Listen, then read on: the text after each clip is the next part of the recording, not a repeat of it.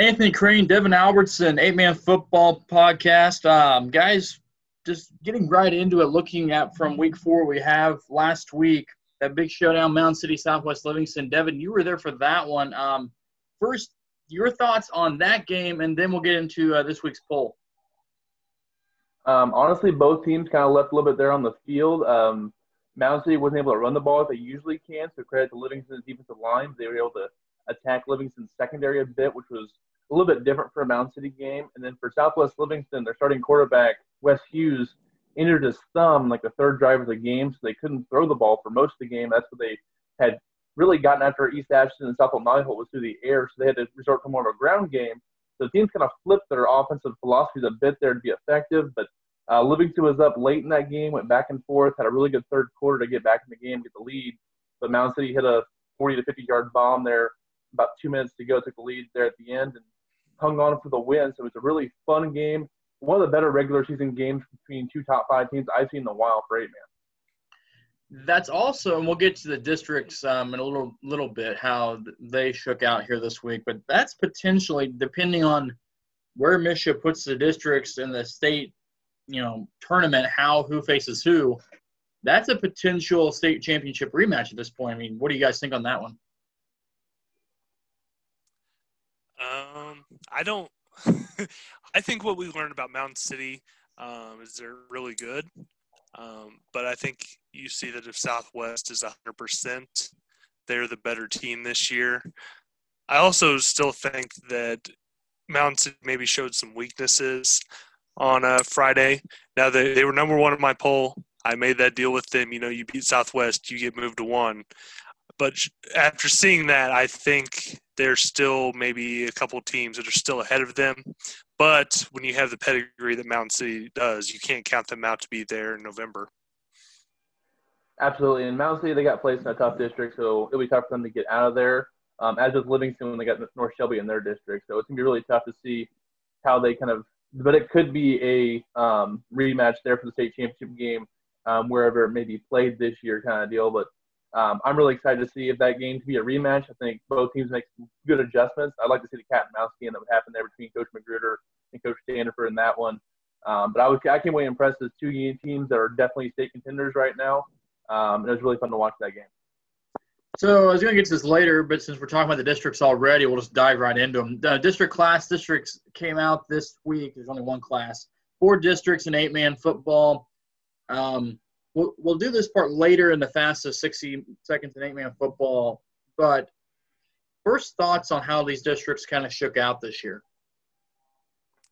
Uh, for me, I was kind of surprised with um, Livingston and Braymer. They got put where they were at, and then Orrick kind of bypassed them and was sent north. I was a little surprised by that. Uh, but otherwise, they had to split the Northwest Missouri teams either east west or north south. I thought they go east west. They decided to go north south. Um, either way, you're going to have some pretty stacked districts up north because there's so many good teams within a close proximity of each other. Um, so it's tough to split those teams up. So it should be a lot of fun and should make for some excellent even second or third round games. Yeah, and for me, I think you still see the difference between the North and South. Uh, District 1, that'll come down to Archie and Drexel, a matchup we'll see here next week. Uh, mm-hmm. District 2, that was the only disappointing part for me was because I think North Shelby and Southwest are maybe the two best teams in the state. And, you know, both of them getting put in the same district, that's tough. And then you District three and four are loaded. Uh, maybe not with the top end talent that you'll see from District two, but just a gauntlet to where it'll be tough to pick who comes out of those districts. So let's go ahead and look at week five. We talked about some of the top teams. Probably the biggest one this week is probably in the polls. I guess we'll go through the poll real quick. Mound City one, North Shelby two, Southwest Livingston three, North Andrew four, Stanberry five, Drexel six, Archie seven, South Holt Nodaway Holt eight, Pattonsburg nine, County rounding out the top ten. And you look at the two four matchup this week. North Andrew and North Shelby. Over here on this side of the state this time around, these two teams, I think, match up better than what the North Andrew Pattonsburg. Those were two different styles. Now you have two similar styles, I think, more so than anything else with North Shelby and North Andrew, you know, this Friday night. Yeah, what I think we'll see um, is that North Shelby is a more balanced team. I think the issue they may run into on Friday night is the fact that they have not faced any tough competition yet. And facing a tough North Andrew team may be a bit of a wake up call. So I could see North Andrew really jumping out uh, in front in that one. Um, but I think it'll it, it'll tell us a lot about North Shelby because I've been really high on them. Uh, so is everyone else. So I'm excited to see what they can do against the North Andrew team. Absolutely. And last year, North Andrew went over to North Shelby, and they were kind of shocked by the Raiders in that one. Uh, North Shelby kind of made their statement to eight man that hey, we can actually be a state contender this year, and they made the district championship game last year. They lost to Livingston. And that was kind of their springing point. That one, their win against Pattonsburg last year, kind of sprung them to the top of eight man a little bit. Um, but North Shelby this year, they lost a lot of talent from last year's team. They had a bunch, big group of juniors this year who are really leading the way for them. And I think they have the speed advantage over North Andrew, but North Andrew they got some big old boys over there, and they're going to try to control the line of scrimmage. So we'll see who can kind of win that matchup. Not saying Northrop didn't have big boys. That Lunsford kid in the middle is an animal. He's a really good player, and they had trouble with him last year. So we'll see what happens there. Um, but I think North Shelby on defense is a little better as of right now, which they have played some lesser competition. As Anthony has said, they're playing in a little weaker conference. Um, but they've done their job over there as well. They haven't let teams stick around. They put them away early and then it's been kind of done with it. And they've been able to stay healthy to this point. Uh, should be a lot of fun. I think North Shelby is the favorite going in, uh, but it should be a lot of a lot of fun, back and forth, two physical teams going at it. Um, I can't wait for Friday night. I'll be there in Rosendale. Yeah, and Lunsford, we don't talk about Lyman a lot, but he could be the biggest key in this game. You know, he was a monster last year, and this year he dropped 50 pounds, and he looks fantastic. So it'll be interesting to see how that powerful North Andrew offense uh, and defensive line handle him. Exactly. Let's go and look around the rest of eight man football week five. Um, guys, one of the games that stands out to me, I think, is um, Pattonsburg at Stanberry. Pattonsburg coming in three and one, Stanberry three and zero. Oh. Stanberry off last week. Um, I guess when you look at this game, um, Pattonsburg getting the bounce back win last week against King City too. Um, What's your thoughts? I mean, is that is that the other big game this week that you guys can think of, or what else stands out to you guys? I'm gonna go yeah with this one just because Pattonsburg they're getting to full health now. They got uh, Brett Emig back at receiver. He went off last week again over 200 yards again, multiple touchdowns. He's got eight touchdowns. He's only played two games this year receiving, so he's just been um, a beast on the outside. They also have Cameron Jones and their third best receiver, Brody Langford, set a state record with 28 receptions versus North Andrews. So they got a multitude of weapons out there for quarterback Zane Reed. Um, and from what I heard from last week against King City, second half, they kind of found their physicality a little bit, and maybe they're going to be able to match up with Stanberry better than they did with North Andrew, just maturing a bit on the field on the defensive end. So we'll see if they can handle the three-headed monsters that the Stanberry puts down the field with um, another sheep kid, Old, Oldham, and another running back they have there that's of the Cameron kid as well there for Stanberry, three-headed monster uh, for the Bulldogs. Should be a lot of fun. Um, I'm guessing this Pattonsburg playing is going to be a lot of points scored. So probably the last game being played on Friday nights, uh, but it should be a lot of fun. Let's talk about that part real quick. Back to the Brody Langford, 28 receptions in a game. That's an eight-man football. You don't do that in eight-man. Typically, you don't see that in eight-man football. I, I, I that that I saw that yesterday on Mitch's account did that catch anybody else by surprise when you see 28 receptions?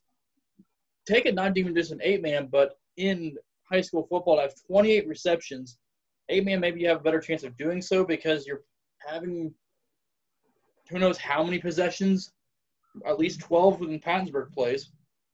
Well, I mean, that's, that's, that's the crazy thing about Pattonsburg is no, it doesn't, it doesn't surprise me. You know, Coach Cavan will text me, be like, "Hey, check out these stats," and I'll look at them, and it's to the point now where nothing really surprises me with what they do. Um, it it's disappointing. I, I love defense, and they just they struggle with it. They don't. It's not a big emphasis for them. They're just going to go out and try and outscore you, and I think that's you know as great as uh, North Shelby, North Andrew will be this week. I think that Stanberry and Pattonsburg game is going to be fantastic because I'm not sure how much they like each other. Um, and so that one should be a lot of fun. And talking to Coach Cavan, he said the biggest difference between you know the, the week before against North Andrew was they got punched in the mouth and they quit, and he felt like against King City the same thing happened, and this time they didn't quit. They learned from that week before, and him and I kind of talked about that. Was you know maybe North Andrew popping you like that will be good for you in the long run. So I'll be excited to see because I seeing them this offseason, I saw the athleticism they still have. And I'm still pretty high on them if uh, Zane Reed can continue to grow as a quarterback. So it'd be good to see how they match up against a very good Stanberry team. Yeah, with length of the game versus North Andrew, we had 28 receptions. Uh, Cameron Jones is their number one receiver. Everyone in the state and and beyond knows that right now that he's going to be their go-to guy. So they were double and triple teaming Jones, and they were leaving Langford kind of on an island on the other side. And he was able to take advantage and a lot of short passes, but he was also doing a really good job of breaking some tackles and getting some extra yards for him. And they run a lot of receiver screens and stuff like that. So you would see a pass to Langford with Jones lead blocking and blocking two guys on one play, and Langford getting a bunch of yards out of it. So, but as Anthony said, they put points up. Um, Reed averages almost 450 yards passing per game. Uh, they got three receivers already through four weeks over 500 yards receiving. Uh, Cameron Jones at 635. Brett Emig with 564 with just two games played. He's averaging 288 yards, 282 yards per game. Then Langford with 510 yards um, on the season. So they're going to sling the ball around the yard. They're going to kick onside kicks. It's just Pattonsburg. It's going to game's going to last until almost midnight. Just get used to it. It's a lot of fun and just enjoy the madness. What I'm looking forward to is that after I leave Worth County, I can catch the second half of that game second half. and you know, honestly, yeah, it, it, could still be the second half. Um, where are you guys going to be this week, Devin? No, bye, Devin. Um, Anthony, where are you going to be? This Devin's just gone. So, uh, okay. This week, I'm going to uh, Worth County and King City, which uh, you know they're King City are kind of high on them coming into the season. They lost their quarterback. Worth County, we were all really high on uh, and both seem to be kind of finding their groove, especially Worth County, who I kind of left for dead with everything they had going on. They bounced back. They've won three in a row, and they've looked good. You know, Devin was really high on Albany, and I was I was even shocked at what they did to Albany last week. Uh, Albany came back late to make that interesting, but Worth County dominated for most of that game, and so and you have to, you know, with Parker Muff at King City uh, and Alarcon at Worth County, that is going to be a fantastic matchup on Friday night. Yeah, just talked about Anthony's matchup here real quick. Um, those two right now, according to the stats we have in, are leading the state in rushing. I tweeted this out um, Tuesday night. Um, but right now, Alarcon with 831 yards and 11 touchdowns. He had just over 650 yards through seven games last year through an injury. Um, and then Muff had almost 600 yards rushing last year. He's already at 945 through four weeks and 12 touchdowns. So there are two leading rushers in the state right now. So run, run, run for both these teams. They get the majority of the carries those two guys do. So uh, Anthony's in for a treat there with Worth County King City. Should be a lot of fun with two good backs there. Um, and that one, then I will be at North Shelby, North Andrew uh, for that top five matchup. So I'm really excited about that. Um, and I get to meet Coach Bass from North Shelby for the first time. I've talked to him on Twitter a lot, but I finally get to meet him in person. And it's always good to see Coach Williams from North Andrew. I saw him a couple weeks ago uh, when they beat Pattonsburg. Always a good dude to talk to over there. So uh, I'm really excited for this weekend um, for that North Shelby North Andrew game. I had this game circled from the preseason. I thought both these teams would come in 4 0 before the season started, and we'd see a really good game in week five. And now they're ranked both in the top five, so I'm really excited for it where can they catch all of your guys' tweets and content after and before the games? Twitter is a good good place to go. What's the Twitter handle, guys? That's the follow up question is going to have to be. That was a very uh, one word answer. I've walked into that one. Uh, the best place to go is the Mo eight man football. Uh, Devin does a great job of retweeting everything. Uh, you can follow me at Crane underscore Anthony, but if you go to Mo, then you get you know Devin's tweet, my tweets, and uh, you get score updates from around around the state. Yeah, and uh, last week I didn't do a great job for the Mo Eight Man Football Facebook scoreboard getting that updated because I was uh, had about 18 different hats on there Friday, trying to get everything uh, kind of done. So I wasn't able to update that as much as I'd like Thank to. you, by the way. Uh, probably gonna be uh, no problem. I always enjoy shooting highlights for KQ2. It's been a while since I've done that, but it worked out pretty well. Uh, shout out to Chase Neptune. I didn't have any highlights in that first half. In the second half kickoff, he returned for a touchdown right in front of me, and I'm like, "Thank you, little man. I really appreciate it." Um, I think I think KQ2 owes both of us a check after last week. I'll work on that. Budgets are tight. Um, yeah, I was doing on KQ2, and I was also reporting for KMA uh, up there in Iowa. So I was doing a couple different things and trying to tweet out scores and take stats. So, um, but yeah, usually that Facebook page has the scores um, updated there periodically, and then I retweet all the scores that I can kind of see, and then that's everything you can get there is Mo Eight Man Football for all the stuff Eight Man Football, and then my personal Twitter account's at Devin Albertson. So that's where you can all find all of our good, good eight man content.